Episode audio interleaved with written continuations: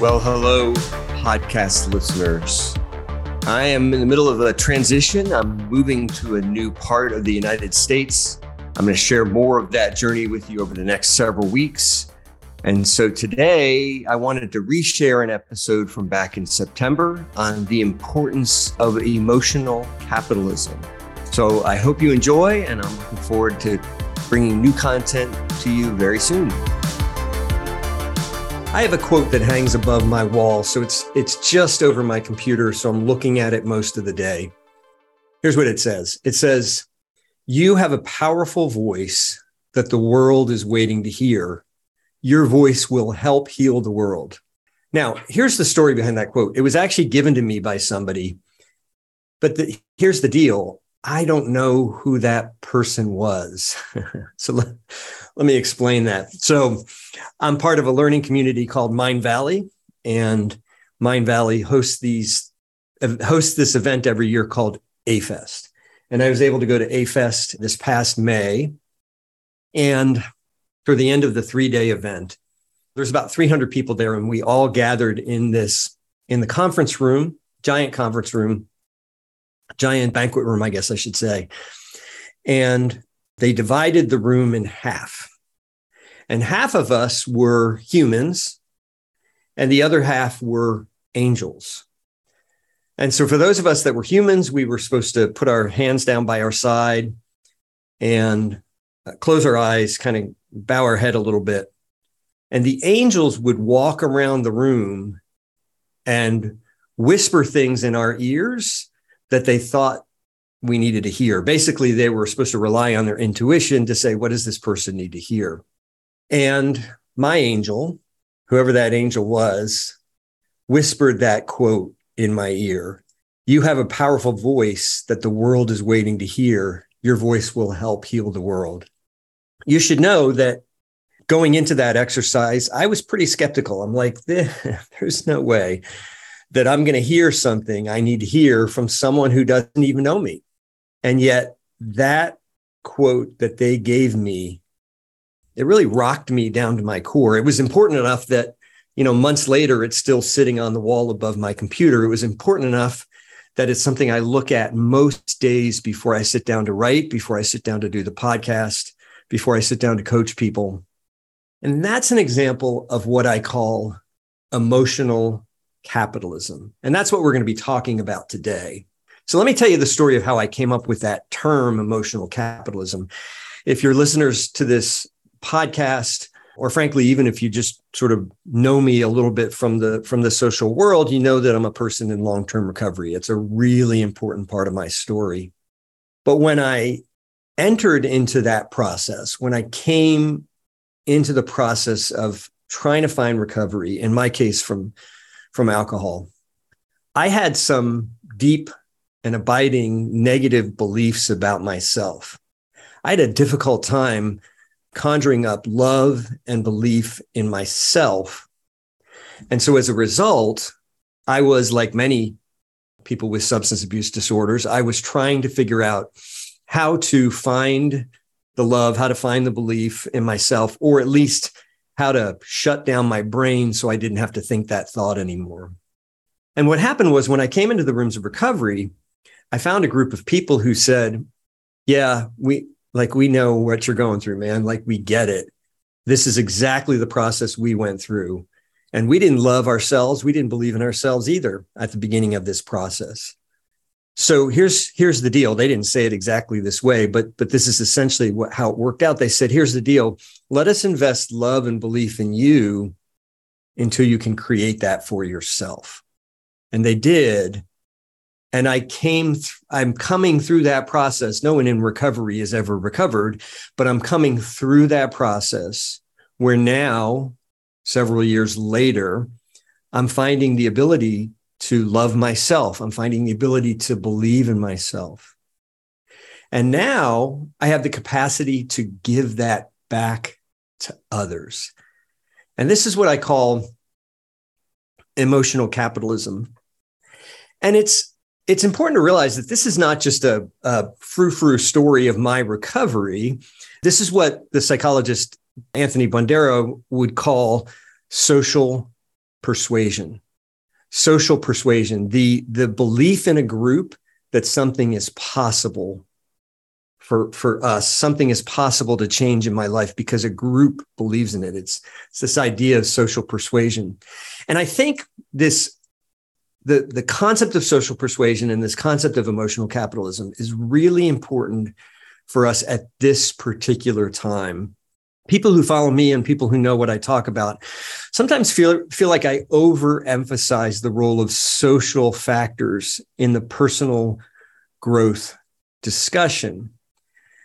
But as I look out, as I learn from my own experience, as I look at what's happening in the literature and in the research, as I look at what's happening in the world, I don't think it's actually possible to, to overemphasize the role of social factors because here's what we know. What we know is that every year we spend more and more money on what's called self help. So, this is books, this is videos, courses. Every year, as a global culture, we spend more and more on self help, self improvement, personal growth. And I think there's an important difference between, by the way, between self help and personal growth. I've talked about that in other episodes. But every year we spend more and more money trying to improve ourselves. And yet every year as a culture, we're more depressed. The fastest growing rates of death, at least in the United States, are what we call deaths of despair. These are deaths from suicide, drug overdose, and alcoholic liver disease. And so we have put a lot of time, money, and effort into the idea of self help, and we are not helping ourselves. I really think we need to disrupt the human operating system. I think we need to disrupt the culture. I need to think we need to disrupt the way we think about growth. And this is where this idea of emotional capitalism comes comes in for me. So we all know what venture capitalism is. That's the term. Typically, when we when we have a modifying word alongside the word capitalism, it's often venture capital, and we all know what that is. So we know the great stories of the people who invested in the face Facebook or Uber, and these are a venture capitalist is somebody who invests capital. And we'll talk about what capital is more in just a minute, but they invest capital in usually a person, sometimes a group, but that person, usually it's a person with an idea about how to bring something to the world that they believe the world needs. And the reason for the investment from the perspective of the venture capitalists is they believe they're going to invest in this. And then that is going to really, that's going to help grow this idea into a company. The company is going to grow in value and then we'll eventually go have a public initial public offering, sell its stock, or it will be sold to another company. And that original venture capitalist will then achieve some time, some multiple of their money back, 10x, you know, 20x in the really big investments, the Facebooks and the Ubers and so on. Maybe it's 100x. It's it's a large number. But what if we thought about our emotional investment in the lives of those around us and, and in the world the same way we think about venture capitalism. What if we thought about investing love and belief in others so that we could grow that in each of those individuals who then would give it to others? Because when we think about it that way, we can't even imagine what, what the return on that would be. So when I think about the people who invested love and belief in me, they're responsible for the reason why I'm sitting in front of a microphone talking to you today. They're the reason they're the ones responsible and they play a role. They, they, the, some of the investment, some of the return on investment is in the courses and the speeches and the coaching that I do. And I think it's really time for us to think disruptively about personal growth. Somebody who was really important to me in terms of someone I read is Clayton Christensen who was the Harvard professor who talked about disruptive innovation. And I, I really believe one of the most disruptive things we need to innovate today is the self help industry and how we approach personal growth. You know, culture tends to form around the ideas that we think are important. And so we tend to create ideas, concepts, artifacts, whatever that is, to support what we think is important. And I love Simon Sinek. He says there's an entire section in the bookstore called self help. There's not a single section called help others. And I think right now we're in a time where if we can't figure out how to begin to help others, then it will become personally, individually threatening to us. It's going to create like not not being able to figure out how to help others is going to start to be an existential threat to us individually. So how do we create this kind of disruption? Well, I think we really address the fact that we have a failure of the imagination. We have a failure of metaphor. This is this is really what I continue to be struck by. And one of the most dominant metaphors you're going to hear in the personal growth world is this. We, we hear, I can't tell you how many times I've been sitting in an audience or listening to a YouTube video or a, you know, a course video, and someone will say, you need to secure your own air mask before you secure the mask of the person next to you. Now, let me say that there is definitely some truth contained in that metaphor. What I have learned in my own personal journey is that as I grew, as I came to believe in myself, love myself, I have over time become what I call a self a self author. I've begun to I've begun to self author my life. But I want to suggest that this air mask metaphor, frankly, as, as a defining metaphor for how we live in the world, it's a pretty shitty one. First of all, it assumes that there's this really clear line between the people who need air masks and those who don't. It assumes that I can either give help or I need help. Now, I don't know about you, but that's certainly never been true in my life, even in the best or the worst of times.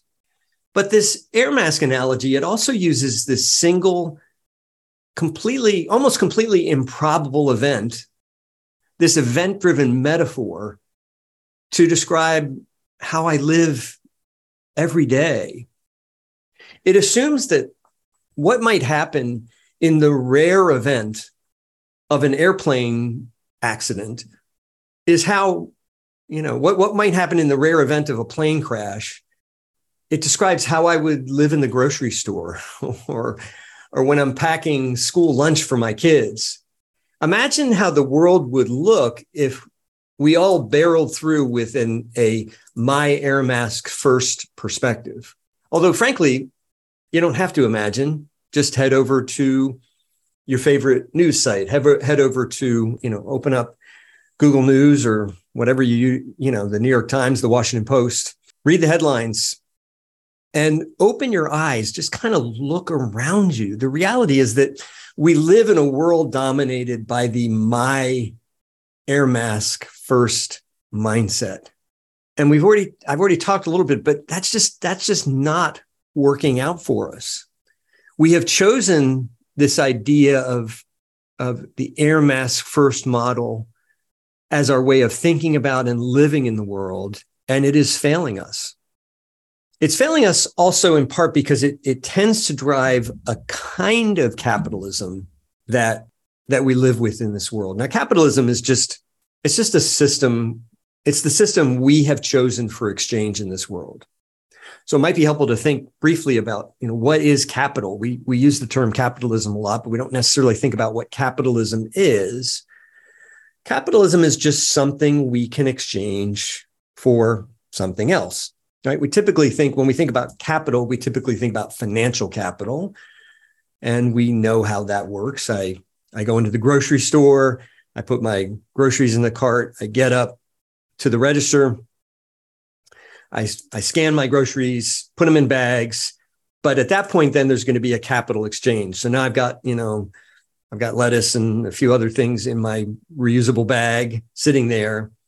And now I'm going to have to exchange capital for that food.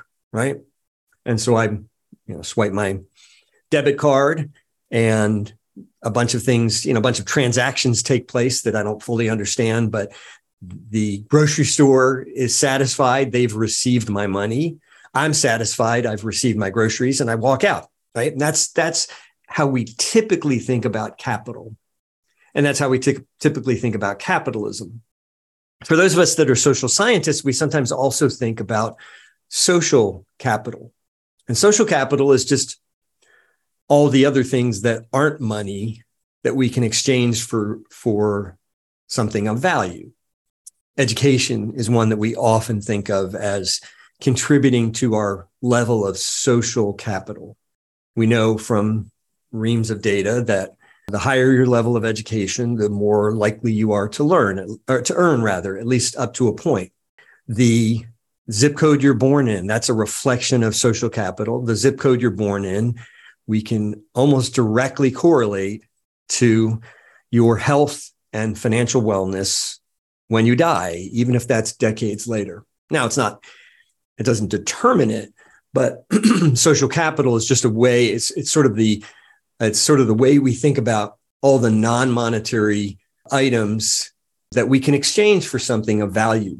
Now, anthropologists would also talk about gift economies or gift cultures. Best example of this is David Cheal's book, which was entitled The Gift Economy.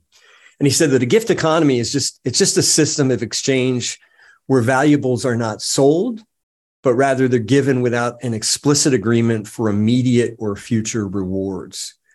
So that's the idea of a gift economy. And what would that look like? Well, actually, we've got a really great example of what gift economies look like because it happens every year. It's called Burning Man. Now, I've never been to Burning Man, but if you go to Burning Man, you'll see that they have 10 principles on there. And here's one of them it says Burning Man is devoted to acts of gift giving. The value of a gift is unconditional Gifting does not contemplate a return or an exchange for something of equal value. Now, we recognize that Burning Man is countercultural, and that's true for a whole variety of reasons. Right? It's, it's a way that most of us don't live. Very, very small percentage of Earth's population live the Burning Man lifestyle day in and day out.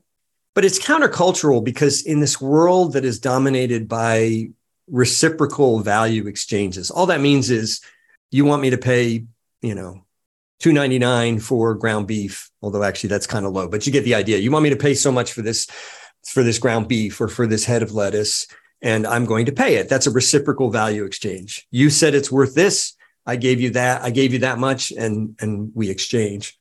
And in this world that is dominated by these kinds of reciprocal value exchanges, the idea that you can't buy anything with money, what we sometimes talk about as fiat currency, it's one of the most radical concepts that we could imagine.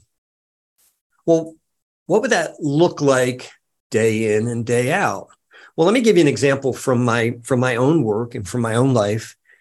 And that's a experiment that I've been involved with now for 17 almost 18 years. It's called Common Change. And so there were there were a group of us back in the early 2000s who were asking questions about our economy. We were asking questions about our system of capitalism, at least as we had inherited it.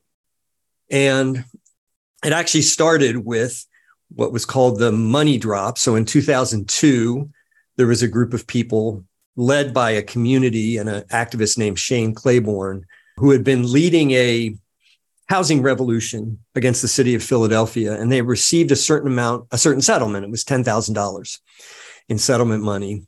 So they took that ten thousand and they took ten thousand dollars out of the out of the stock market, and they converted it into a series of bills and coins, everything from ones, fives, twenties, hundred dollar bills, quarters, nickels, pennies.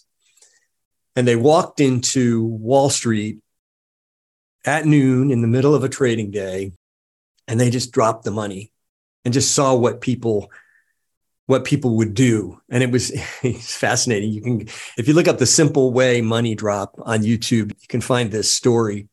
But we realized that that's while that's a fascinating thing to do and it certainly created some social media interest even before a lot of the big social media platforms existed not necessarily a long-term sustainable model. And it was also true that there was a lot of us who lived in suburban areas where we didn't necessarily see a lot of people in financial need. And so we started to, to ask this question how can we take what we've been given and move that toward helping to end helping to end economic isolation in the world and to do that we created this project really just started as a project and now has become a, a, a major thing that we do called common change and the way it works is we we pool resources with people we know to provide help for those we care about and so we contribute each of us contribute into, into a common fund and then as a need arises, we bring that need to the group and we decide if we want to meet that need. So I'll give you a specific example. Many years ago, when I was still teaching college in the college classroom, I had a student who was the first in his family. He was from Appalachia. He was the first in his family to go to college. And he was working work, he was doing a work study and he fell down and he broke his two front teeth. And at that point, this individual was really faced with the choice of getting his teeth fixed or continuing his education. There was no way he could do both. And so I learned about this, this individual and I brought the need to the group. We said, yes, that's the kind of need we really want to support. We want to invest love and belief in this person. And yeah, a little bit of money as well. And so we went to the dentist. We said, how much would it cost to get this guy's teeth fixed? And we provided funding to meet that need. Now, we weren't giving that money to get it back, right? We were investing love in belief in that person. And that's really the heart of what I mean by emotional capitalism. Yeah, sometimes there's money involved, but I think one of our greatest needs in the world today is really this sense of love and belief, because that's what's in short supply.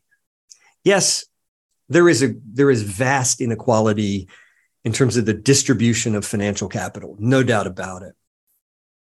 But when we look out across the social landscape, when we look out across the cultural landscape, what's what's even more unequal is the distribution of love and belief.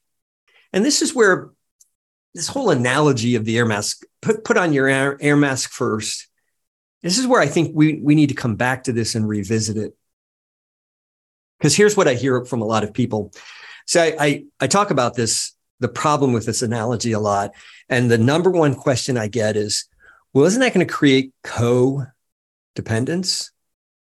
So codependence is an idea that has a lot of currency in our culture. It's been talked about a lot, particularly in the recovery community, but it's had a lot of you know, taken a lot of on a, on a lot of thought leadership in the in the general culture as well. Everybody's we're fearful about codependence.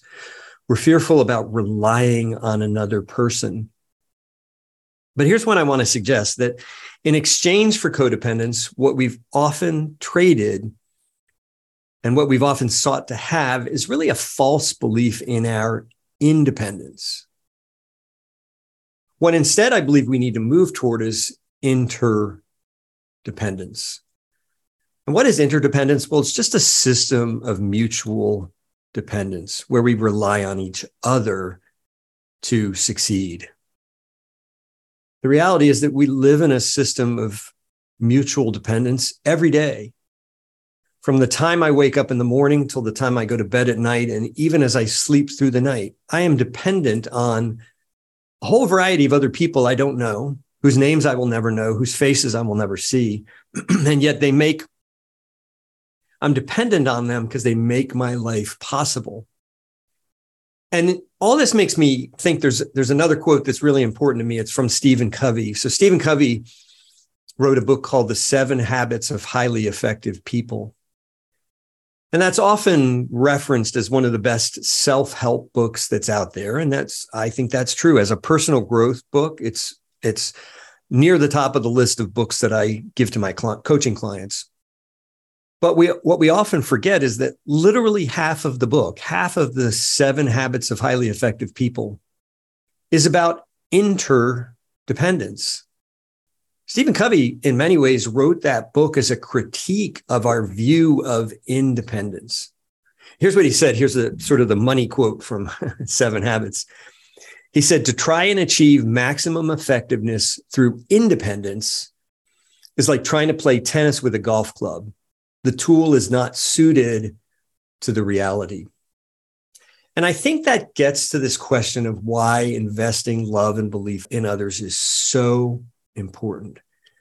We have now, for a very long time, depending on how you look at it, about 200 years, we have been diving deep into this idea of self help. You know, Samuel Smiles published the book Self Help in 1854. But even before that, we were beginning to sort of propagate this idea that we each individual, individually were all we needed. And to answer the question of how that's working out, just pick up a newspaper, walk, walk into the world. the reality is that we are desperately in need of love and belief. And this idea of emotional capitalism is one way to get there. So I mentioned Bandura at the beginning. The other important person I think in this research is there's a researcher at Cambridge named Simone Schnall.